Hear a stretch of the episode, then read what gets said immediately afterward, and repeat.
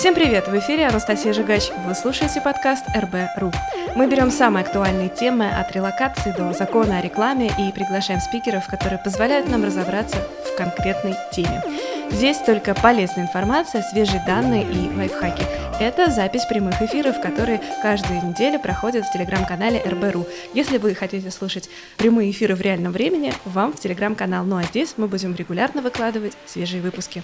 Поехали!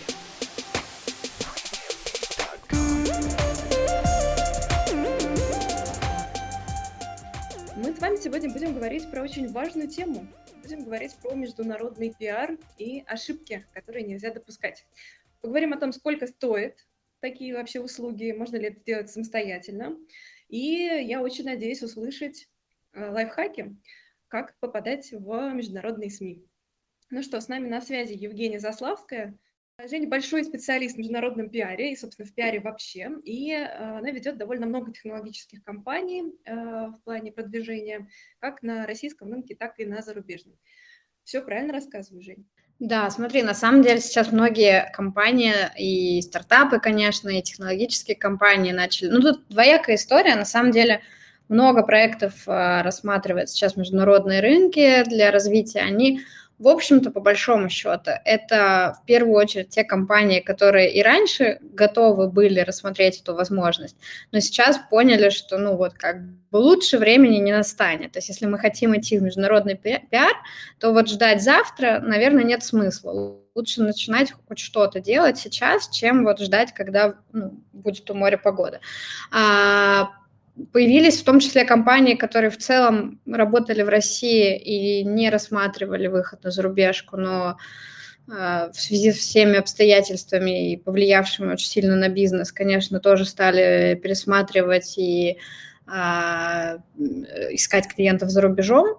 Вот. Их тоже немало. Но также не могу не сказать о том, что также появились те компании, которые хотят занять а, освободившиеся ниши в России и развиваться в России.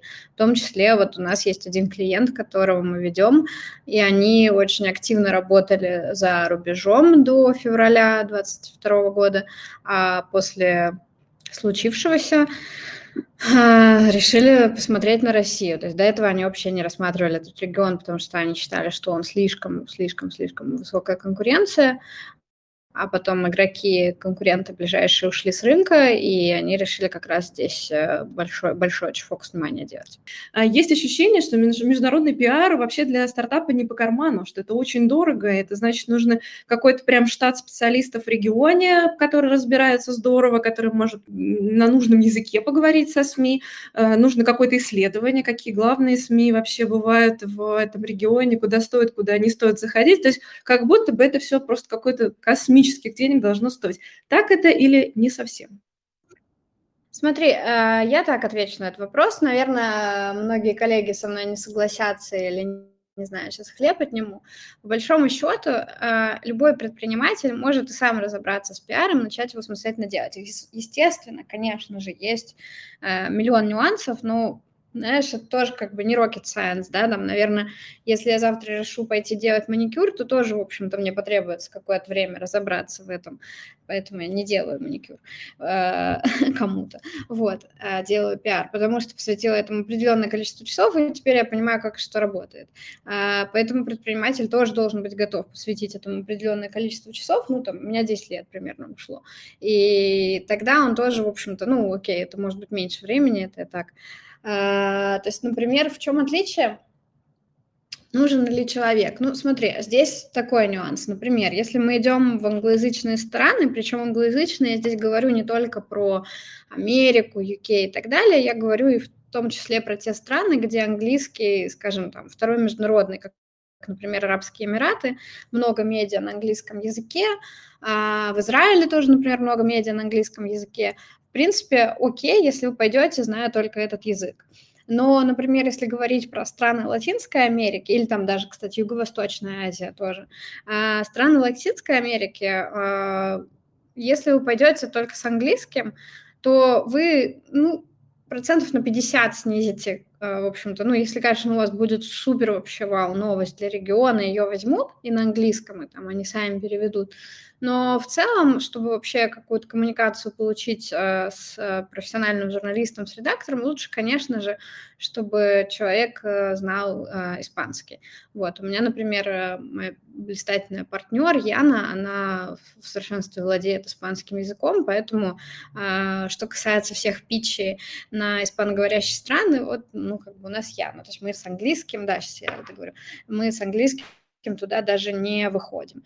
А, э, по этой же причине, сейчас я договорю мысль просто, э, по этой же причине мы, например, не идем в Китай, потому что у нас конкретно сейчас нет партнера на китайском рынке, а выходить туда с английским, ну, примерно как бы биться об стенку. Вот, и есть, есть агентства, которые занимаются непосредственно Китаем, мы, например, нет, потому что вот, ну, пока такая ситуация. И, и идти туда без э, знания языка нет никакого смысла. Э, да, спасибо, но вопрос-то все-таки сколько стоит и какой там э, порядок цен, средний чек, может быть. Вот как раз Настя, один из наших слушателей, спрашивает, сколько стоит международный пиар сейчас и на какой стадии проектам он нужен. Давай начнем с цифр. То есть вот, не знаю, какой вообще должен быть бюджет. Я понимаю, что это зависит от страны. Можешь привести пример, там, не знаю, если это рынок ну, не Китая, а с чем вы занимаетесь? Бразилия, например, да, или Индия. Э, приведи пример, пожалуйста, из практики. А, когда называют а, стоимость международного пиара в несколько десятков тысяч долларов, это не совсем пиар. Это скорее речь идет о прям вот рекламе. То есть рекламные статьи, где мы платим, понятно, что опубликоваться в международном крупном издании, не знаю, там, американском, а, стоимость э, рекламного размещения очень высокая, очень. И действительно там, ну, наверное, там, не знаю, единицы стартапов, которым мы, которым это будет по карману. Но если мы говорим про так называемый редакционный пиар, да, то есть условно бесплатный, да, когда мы не, а, не платим за платные размещения, да, а, а компания, стартап, проект платит только непосредственно агентству, а уже агентство придумывает, каким образом оно может интегрироваться в редакционную повестку так, чтобы эта тема была интересна изданию, вот это уже стоит достаточно адекватно. И, в общем-то, особенно там, с учетом стоимости сейчас, э, в общем, стоит адекватно и, соответственно, с э, российским, в общем-то, рынком. То есть, не, ну, я даже бы сказала, что некоторые агентства порой берут э, за пиар в России чуть ли не выше, чем за пиар в международном, э, чем другие агентства за пиар, допустим, там, в Индии. Вот. Поэтому я бы назвала средний чек. Ну, недавно выходила публикация в частности, про а, то, как выходить стартапом в Латинской Америке, там средний чек, а, и, и мы, и другие коллеги называли в среднем 4 5 тысяч долларов примерно ежемесячно. Тут вот тоже как раз интересуется именно латамом. Что важно понимать? Спрашивают, вот что на практике вы уже выяснили, какие подводные камни есть, и что надо учитывать? Может быть, какие-то темы более популярные, что-то, как-то формат, или, может быть, оформление материалов, или какие-то фотографии нужны особенные? Слушай, Настя, я, наверное, вернусь на шажочек прямо назад. Э, во-первых, я вспомнила, что мы не ответили на второй вопрос девушки про этап, каком этапе выходим. И про стоимость, это я говорила как раз про, так сказать, региональные такие, ну, назовем Индию регионом, да. Когда мы говорим про пиар в Америке, в UK, там, в Китае, ну, Китай вообще один из самых дорогих, например, рынков, то есть там могут вполне вам озвучить стоимость пиара 15-20 тысяч долларов. Просто, опять же, то, о чем я начала говорить, э, вот этот редакционный пиар, э, есть нюансы. То есть в каких-то странах, в каких-то изданиях можно выходить и при, приносить классный контент, интересный редактору, который его возьмет, да, и без там пометки рекламы и так далее. Есть э, страны, в которые довольно сложно выходить со своим контентом и максимально все делают за деньги. Вот э, Насколько я знаю, в Китае довольно сложно выходить с так называемым бесплатным качественным материалом просто так, да, то есть там все-таки больше проплаченные публикации, но опять же, надо знать, с кем работать и понимать, в какие СМИ идти и так далее. Но это вот будет стоимость там 15-20 тысяч долларов. По Америке я бы назвала, Америка UK, я бы назвала среднюю цифру за нормальный, обычный, классический пиар э, в публикации в медиа, медиа relations а, в районе 10 тысяч долларов, плюс-минус. Отвечая, ну вот какой-то разброс, да, дала примерно по цифрам. Отвечая на вопрос про этап. Вот у меня недавно был разговор с одним стартапом, они пришли, говорят, все, мы срочно вообще нужен пиар, мы хотим, значит, Америку туда-сюда, и, ну, и я начинаю спрашивать, а что за продукт, а как, а что, а чего, и они так рассказывают, как будто уже вот, ну, вот все, уже там сотни тысяч клиентов, все классно, я говорю, ну, и где посмотреть вообще, пощупать, говорит, нет, у нас вообще MVP покажется, продукт там через год будет, и я такая, блин, ребят, ну, какое, ну, нет смысла, а и стартап тратит деньги впустую, да, и у нас, вот знаете, э, как сказать, в успешной э, коммуникации, да, всегда есть некий, некий некое место вот жили, живым, живым э, поговоркам, не знаю, пословицам из жизни. Вот когда мы говорим, да, с человеком любым, когда мы знакомимся, нет э, второго шанса представить первое впечатление. Вот мы приходим к журналисту и говорим, вот у нас классная идея продукта. А, ну, что журналист напишет? Вот у одних ребят есть классная идея, М-м, интересно, получится у них или нет. Ну, то есть вот ты бы взяла такую новость в Росбейс, там, например, ну, как сказать, вот не буду отвечать, а если бы я работала в каком-нибудь издании, где у нас была бы рубрика «Идеи, которые могут выстрелить», почему бы и нет? Вот так я себе отвечу политкорректно. Я поняла тебя. То есть, э, э в общем, стадия, когда есть MVP и больше ничего нет, не подходит, а если у вас уже есть клиенты, и вы понимаете, э, сколько лидов может э, принести ваш выход на рынок, да, то тут уже совсем другая история. Правильно я так э, тебя... Я, как и ты, буду стараться быть политкорректной. Всегда есть э, нюансы, понимаешь? А сейчас тебе задаст предприниматель вопрос, хорошо, а как я тогда дальше буду двигаться, если у меня вот есть классная идея, и мне нужны инвесторы. Вот мне надо, чтобы инвесторы обо мне узнали, чтобы я им рассказала идею, чтобы у меня появился продукт. Вот что мне тогда делать? Тогда да, тогда это другая история. Только вы тогда не идею продвигаете, а продвигаете, например, в том числе вот сейчас супер популярная тема пиар э, через личный бренд, да, то есть если, ну, допустим, представим, что а, человек пришел с огромным опытом работы в бизнесе, работал топ-менеджер в крупной компании, и вот решил основать стартап. Вот мы можем идти с этим пиаром? Можем. То есть он уже может э, говорить о себе и быть некой говорящей головой потенциально может. Просто надо выбирать ракурс тех тем и как он сможет преподнести, потому что, опять же, условно, если говорить про инвестиционный пиар, например, да, приходит э, человек, не знаю, на какой-нибудь pitch day, рассказывает свою супер идею, и инвестор говорит, ну, интересно, а, кто это? Ну, то есть всегда инвестор спросит, а кто это вообще? Ты кто? Ну, там, ты вчерашний студент или у тебя что-то было, какой-то бизнес. Он пойдет гуглить. если он вообще ничего не найдет об этом человеке, это всегда ну, меньше шансов. Какая бы ни была крутая идея, все равно инвестор посмотрит на некий фундамент, что у этого человека за плечами, а кто команда. Инвесторы почти всегда спрашивают, да, кто команда. Так вот это всегда очень важно подсветить в информационном поле. Поэтому э, вопрос, с какого этапа начинать, он всегда индивидуальный, смотря зачем, смотря какая цель, смотря кому вы хотите показать. Если вы хотите, не знаю, показать продукт потенциальным клиентам, ну так вот и показывайте продукт. Нет смысла его показывать на этапе MVP. Если вы хотите привлечь инвестиции, другая идея, да. Если вы там хотите собрать команду, но опять же, если это маленький стартап, и там задача привлечь, не знаю, 10 э, data science ов, то как ну, нет смысла, да, делать это через э, пиар, это дорого, затратно. Ну, в общем, да, я ушла в сторону. Спасибо, что так быстренько э, заканчиваешь свою э, фразу, даешь мне встрять. Нам просто пришел вопрос, и мне кажется, он хороший, вот чтобы его не э, опустить, задам прямо сейчас. Ольга спрашивает, как изменился подход к продвижению российских стартапов за рубежом в последние месяцы, если сравнивать с тем, что было раньше, надо ли как-то убирать свой российский хвост, свои российские корни, или это не обязательно делать?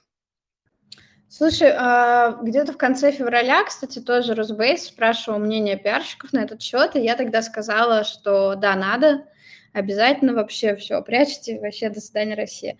А, сейчас я бы ответила по-другому на этот вопрос, потому что, потому что, во-первых, есть примеры, во-первых, есть пример, ну, в общем, есть примеры того, что берут, и у меня на эту тему был разговор Майком Бучером, это редактор TechCrunch. TechCrunch, если вдруг кто-то не знает, это вообще мека всех стартапов, мечта просто попасть туда. И считается, что если вы попали в TechCrunch, то все, инвестиции у вас в кармане.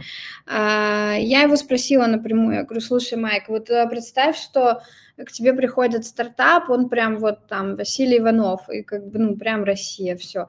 Ты откажешь ему просто потому, что он из России? Майк ответил мне так, но опять же, это мнение конкретного человека, да, статусного, да, это классное здание. Опять же, это один из редакторов TechCrunch, не факт, что все э, согласны с ним. Он мне так сказал, что если это российский стартап, и он а, с классной какой-то идеи, и при этом он ее реализует не на территории России, то есть где-то, тогда да, я готов рассмотреть ее. Если же это стартап, который реализуется в России, и вся команда в России, все это в России, нет, я не готов буду даже рассматривать это. То есть ему было важно, чтобы люди делали это где-нибудь еще, но даже если у них российские корни, это ок.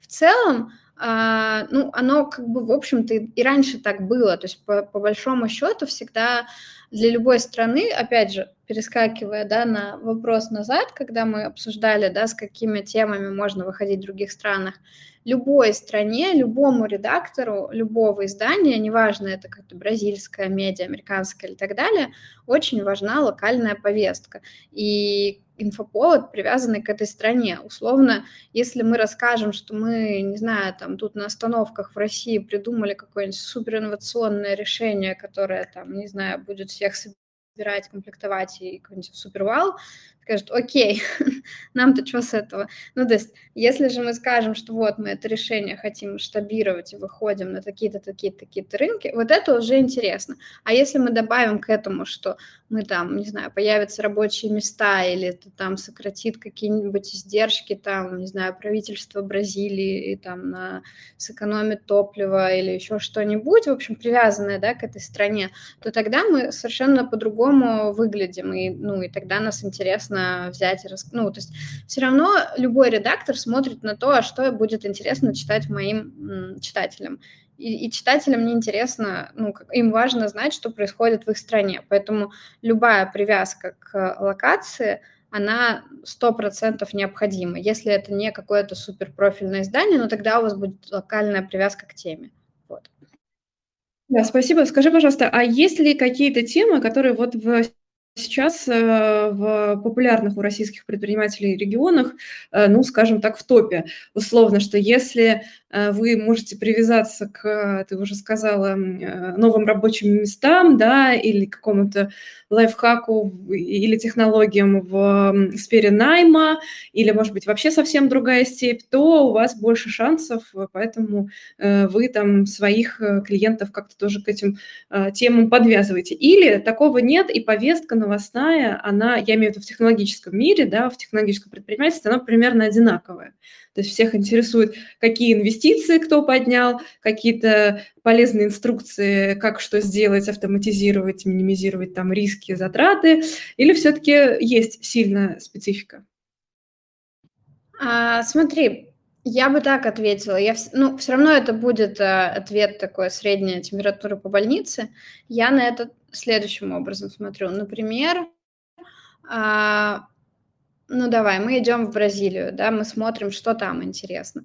Если условно в Эмираты мы пойдем скорее с какой-то digital повесткой, то Бразилию мы скорее будем смотреть там другой формат. В общем, перед тем, как выходить на какой-либо рынок, надо посмотреть все ближайшие, не только вашу тему конкретно, вот у вас там, не знаю, стартап, искусственный интеллект, что-нибудь связанное там, не знаю, с HR, например, найм людей, там что-нибудь интеллекцию анализирует. Это, это, это. Во-первых, почему вы решили выйти в этот регион? Есть же всегда да, какой-то аргумент, почему стартап пошел в этот э, регион, и в этом может быть ответ как раз и подсказка для дальнейшего продвижения.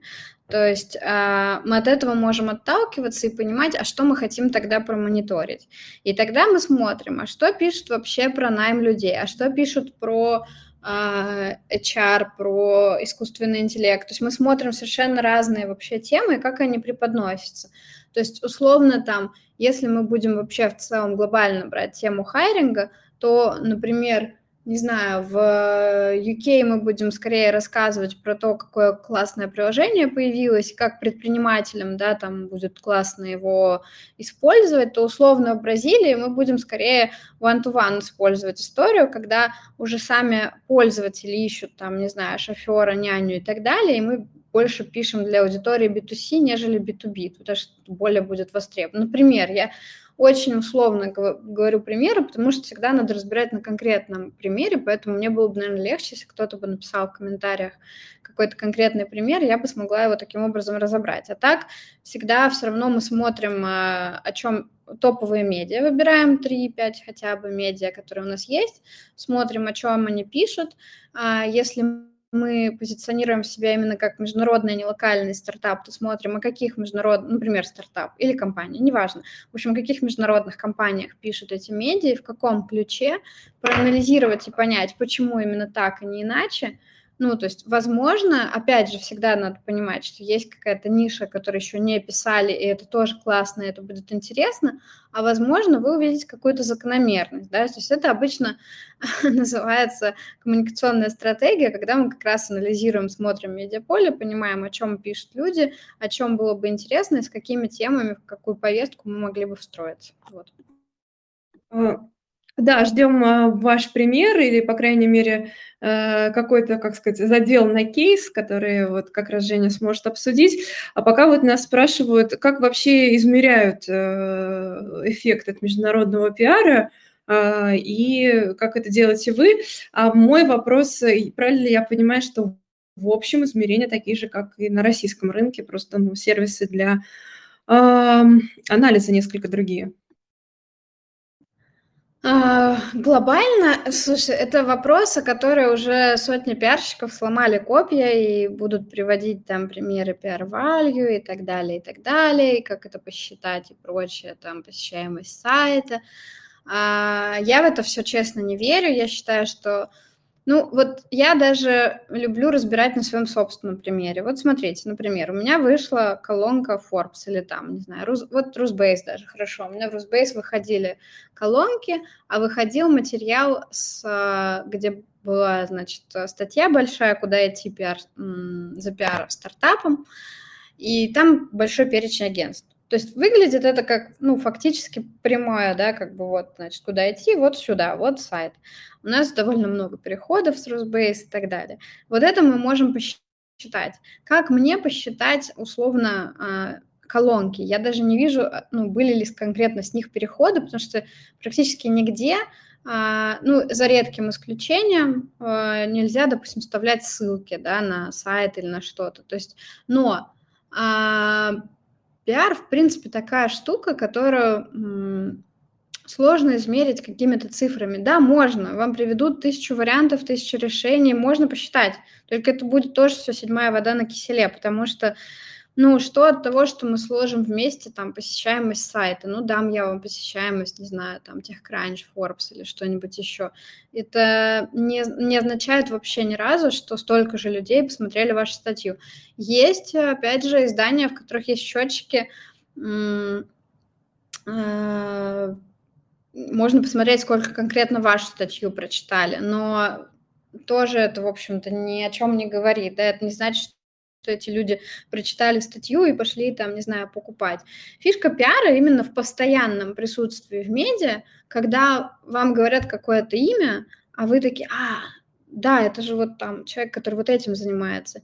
я вас спрошу, откуда вы знаете, что это вот человек, который этим занимается? Вы никогда не сможете вот четко, я вот там-то прочел. Ну, то есть, не знаю, там, я назову там российского предпринимателя или зарубежного, неважно, то же самое. И у меня, например, тоже есть э, такие истории, когда э, человек приходит на консультацию, я тоже всегда, естественно, спрашиваю, как узнали? И часто бывает, что, например, я прочел там Русбейс, значит, увидел контакт, стал смотреть всех, почитал ваши статьи, мне там, например, откликнулось, как вот вы там, не знаю, рассуждаете, я пришел к вам. А кому-то, наоборот, не откликнулось, тоже окей. Ну, то есть и здесь то же самое. Клиент все равно анализирует, инвестор тоже смотрит, что вы пишете, какое у вас вообще публичное поле. Скорее, там, опять же, если возвращаясь, там, ну, я просто, наверное, на инвесторов такое делаю упор, потому что подозреваю, что у Росбейс такая аудитория, где заинтересованы люди в привлечении инвестиций, поэтому, да, и инвесторы тоже всегда говорят, что, ну, вы читаете там перед тем, когда денег, конечно, ну, то есть они смотрят, и я работала сама и со стартапами, и с инвестиционными, и с венчурными фондами, и они все говорят, ну, конечно, смотрим. Прежде всего, там, если инвестиционный фонд, то на компанию репутационное поле, если венчур, то тоже либо люди, либо какие компании были до, о чем писать, писали и так далее, все равно делают свою хотя бы минину аналитику и этот срез. Поэтому а, в цифрах посчитать можно, но это некорректно будет. А, а так вот, ну, получается количество упоминаний. Это вот единственный показатель, который можно. И, и количество упоминаний, и количество посещаемость сайта. То есть мы, например, всегда смотрим, а, опять же, если там идем в издание, мы, опять же, там можем новые рынки не сдать, какое-то издание, мы смотрим а, с помощью Similar Web реальную посещаемость сайта, потому что зачастую сами издания могут а, привирать с показателями. Просят нас, раз уж говорили про Латам, назвать 3-4 издания, которые стоит рассматривать для того, чтобы пытаться туда попасть, э, если ты э, заинтересован в привлечении внимания инвесторов. Можно чат прям, есть у нас чатик, я бы скинула прям название, у меня они даже под рукой есть, я себе выписывала. А, да, отправь мне, а я как раз отправлю в, в чат, э, чтобы нам сейчас не тратить на это время. Хорошо, они появятся, да, у нас в эфире, спасибо. И тогда я пока следующий вопрос найду. Значит, мы поговорили про то, как сложно это измерять измерять неизмеряемое сложно, но все-таки можно. Да, спасибо, вижу, я сейчас отправлю. И э, тогда вот еще такой вопрос. Эм, напоминаю, что мы еще ждем кейс, который хотели бы обсудить, да, вот как конкретный стартап хотел бы э, продвинуться да, за счет пиара в зарубежных медиа и что мы можем им посоветовать. Такой вопрос. Какие направления бизнеса наиболее привлекательны сейчас на глобальном рынке? Что это? Финтех, HR или что-то другое? Вот HR у нас сегодня неодно, неоднократно звучит. Расскажи, как ты это видишь. Не совсем поняла вопрос. Имеется в виду, с какой темой лучше выходить или что, для чего? Просто не совсем поняла. Слушай, с какой темы стоит выходить, э, лучше выходить, мы в целом немножко обсудили до, но если у тебя есть что добавить, я совершенно не против. Тут вопрос был скорее, типа, попытка, видимо, примерить на себя, условно, какие э, ниши сейчас востребованы, а какие нет. Ну, условно, вот я финтех, стартап, э, всем уже надоело про это, или я могу еще найти, э, как удивить редактора, не знаю, тех кранча? А, во-первых, полно э, профильных есть изданий, которые не прекращают об этом писать, и значит, раз они существуют, то как минимум э, эта тема интересна. А так я бы не сказала, что есть какая-то тема, которая вот, ну, условно, то есть даже там назовем там блокчейн и крипта, да, например, вот я бы их тогда разобрала. А, кажется, что вроде надоела тема, да, можно ли найти что-то новое? Можно. Поэтому в зависимости от, э, опять же, всегда вопрос, чтобы что и зачем, кому мы хотим об этом рассказать. То есть если у вас финтех-стартап, значит, и вы хотите каким-то образом подать этот проект красиво и интересно, значит, надо придумать, что еще не, не написали, какую аналитику вы можете дать, какие цифры. Вообще цифры – это, конечно, король контента. То есть если у вас есть цифры по рынку, если вы можете посчитать это и оцифровать и принести редактору аналитику на блюдечке с голубой каемочкой, то шансы ну, довольно высоки ну, получить э, получить, в общем, упоминания свои. Поэтому даже если эта тема уже там сто раз ее написали. Во-первых, а во-вторых, а, ну, даже если, например, мы берем там блокчейн и крипту, да, такая тема, в общем-то, не самая э, простая, все равно даже понятно, что есть профильные издания, в которые мы можем пойти, это раз, но два, все равно можно смотреть, мониторить, что о них пишут э, издания э, крупные, и они все равно эти темы есть, они мелькают, и тот же TechCrunch периодически нет-нет, но пишет, поэтому можно всегда находить. И это, я бы так как сказала, в пиаре вообще супер важна насмотренность. Если вы хотите в какой-то определенный или в какой-то определенный ряд изданий, не знаю, там TechCrunch, Financial Times, Washington Post и так далее, то настройте себе уведомления на определенные слова, например, которые вам будут приходить. У меня, например, стоит вообще Google Alert по определенным компаниям, мне приходят уведомления, когда они появляются в информационном поле. Вот. И насмотренность позволяет вообще придумывать какие-то темы. Ну, то есть я уже, например, например, когда придумываю тему, я уже как-то вот на, не знаю, на уровне интуиции, что ли, ощущаю, что вот может зайти, а что, скорее всего, нет, или как ее докрутить, чтобы эта тема зашла. Но это потому, что ты каждый день читаешь, читаешь, читаешь, особенно когда ты смотришь, ну, не просто там рассылку, например, а смотришь там, ну, мне интересен, естественно, в разрезе там именно, что они пишут про бизнес, в каком ключе и там, не знаю, колонки, например, почему вот это вышло, а это нет. Я всегда смотрю пытаюсь понять, проанализировать, почему вот именно эту колонку взяли. Вот я там в кружочке записывала, а, редактор Financial Times получает 300-400 колонок еженедельно. Вот как ему вообще выбрать? 400 колонок каждую неделю публиковать? То есть почему-то они вот все-таки делают свой отбор, да, и вот это понять и вот почувствовать вот этот момент, и тогда будет легче выходить а, и, и вам, собственно, самостоятельно даже. Да, э, просят нас все-таки э, переходить уже к основным ошибкам, которые не стоит допускать, и если их допускает ваш пиарщик, это повод его сменить, а возможно, нас сейчас еще спрашивают о том, что кто-то хочет своими руками что-то попробовать сделать. В принципе, я уже могу начать, наверное, тем более, что ты об этом говорила, что, значит, э, отсутствие насмотренности, если вы не следите за тем, что пишет издание, в которое вы хотите попасть, то, скорее всего, вы предложи, предложите какую-то не очень интересную тему для редактора, редактора, да, это одна из таких, э, может быть, ошибок. И вторая ошибка, что, э, значит, предлагаете тему, которая никак не связана с региональной повесткой, куда вы, собственно, хотите, в общем-то, э, влиться. А вот что еще ты сюда добавишь? Не обязательно ранжировать их по там, сложности, глупости или там, критичности и цене, вот, а скорее просто накидай, пожалуйста, еще типичных таких вот ситуаций главные две ошибки, на самом деле, от которых происходит все остальное. А, первое – это когда человек, ну, будем считать, да, что это пиарщик, да, неважно, пиарщик, предприниматель, тот, кто пичет свою какую-то тему, свой стартап и так далее редактору, он не пытается встать на место этого редактора. Если бы каждый пиарщик, каждый предприниматель представлял себя на месте этого редактора, вот я там редактор, я сижу такая, у меня там, не знаю, по тысяче сообщений каждый день в почте. Вот какое письмо я скорее открою, а какое я вообще не открываю, отправлю в спам. Вот даже начиная отсюда, уже вы можете тогда представить, как вам стоит заходить. То есть иногда там например, э, не знаю, пишут название, например, э, не название колонки, а там имя проекта или вообще без темы письмо или еще что-то. То есть если вы э, представляете себя, на месте редактора, то все, всех вот таких вот маленьких косячков, которые сразу же могут испортить все, можно избежать. Или, например, не знаю, я пишу журналисту, не знаю, Financial Times, который, не знаю, освещает там какую-нибудь тему финтеха, а я ему пишу про блокчейн, или, ну, окей, блокчейн, ладно, подходит, а я ему пишу, например, не знаю, про искусственный интеллект или еще что-нибудь. Ну, в общем, тема нерелевантная для этого редактора. Большой шанс, что меня этот редактор вообще отправит в блог или в спам, и в следующий раз, когда у меня будет релевантная тема конкретно для него, он уже даже не прочитает это.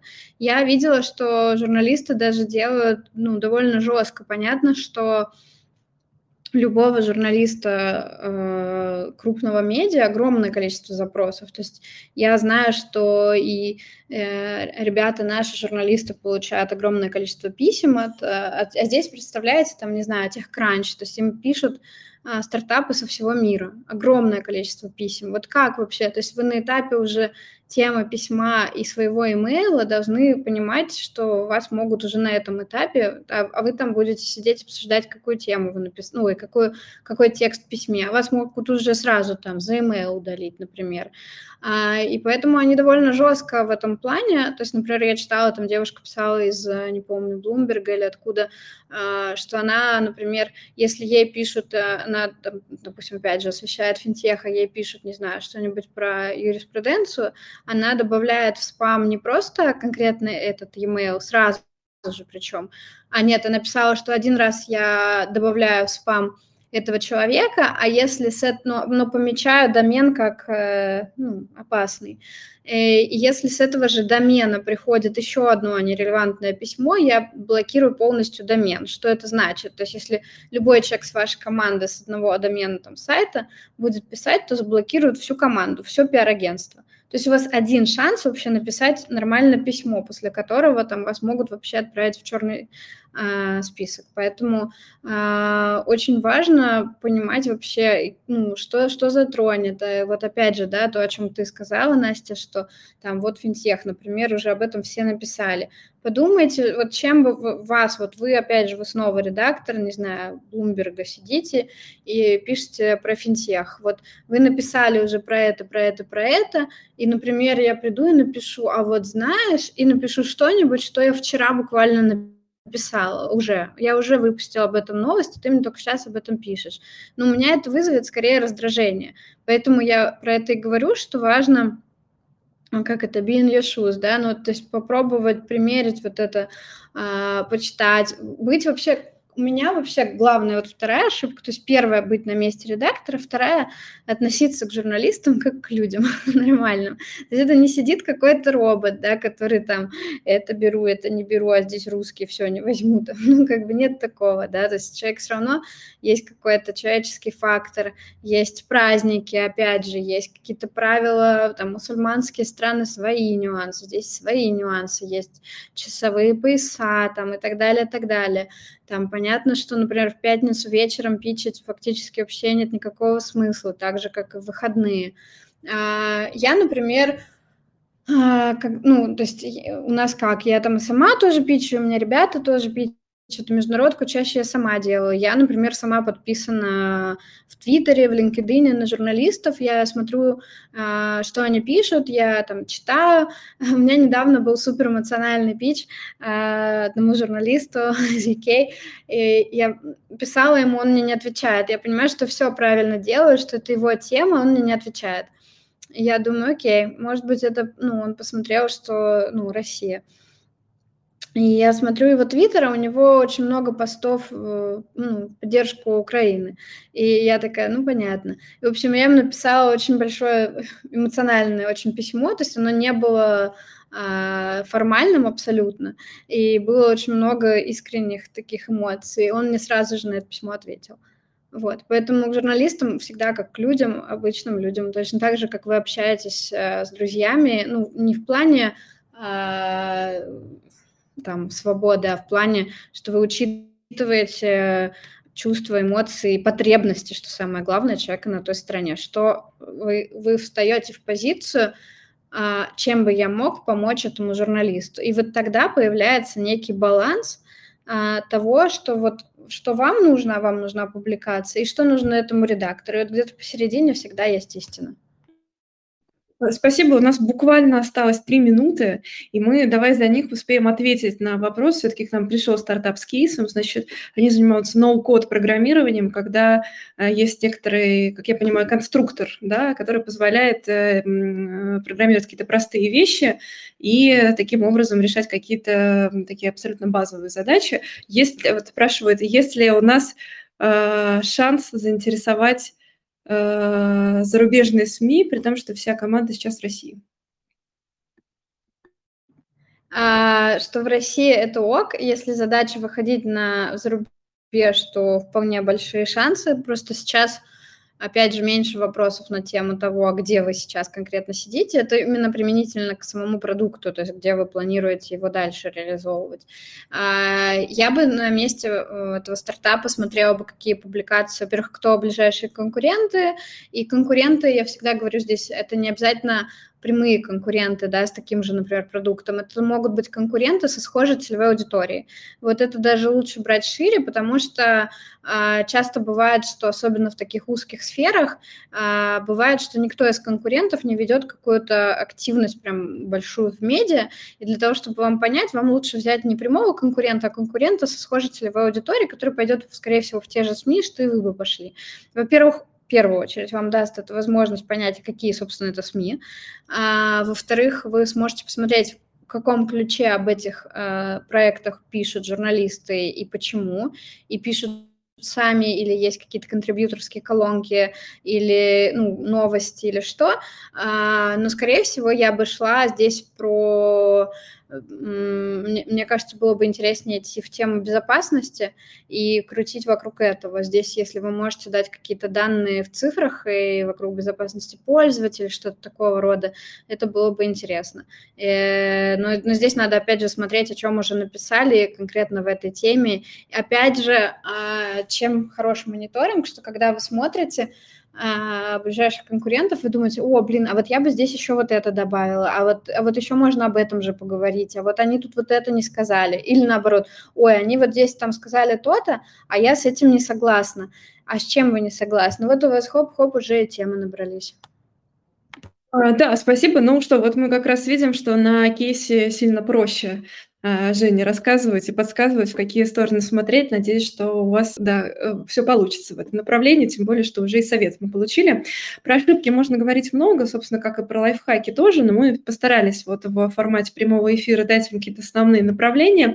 Большое спасибо, Жень. Тогда а, от тебя вот попрошу какое-то напутствие тем, кто только-только начнет заниматься международным пиаром в ближайшие месяцы, и давай э, завершать. Я бы начала с того, что если у вас еще вообще не было никаких знаний в медиа, очень хочется, то просто бы набросала некий план. То есть пункт первый – посмотреть, какие издания вообще, о чем пишут. Если вы не знаете, просто Google, э, вы набираете название либо компании, либо тему, и Google News, пожалуйста, вам в помощь. Как раньше Яндекс Новости были, вот зарубежка то же самое, самое простое и бесплатный абсолютно инструмент Google News берете там, не знаю, ноу-коды, там, пожалуйста, смотрите в Google News, о чем писали последнее время.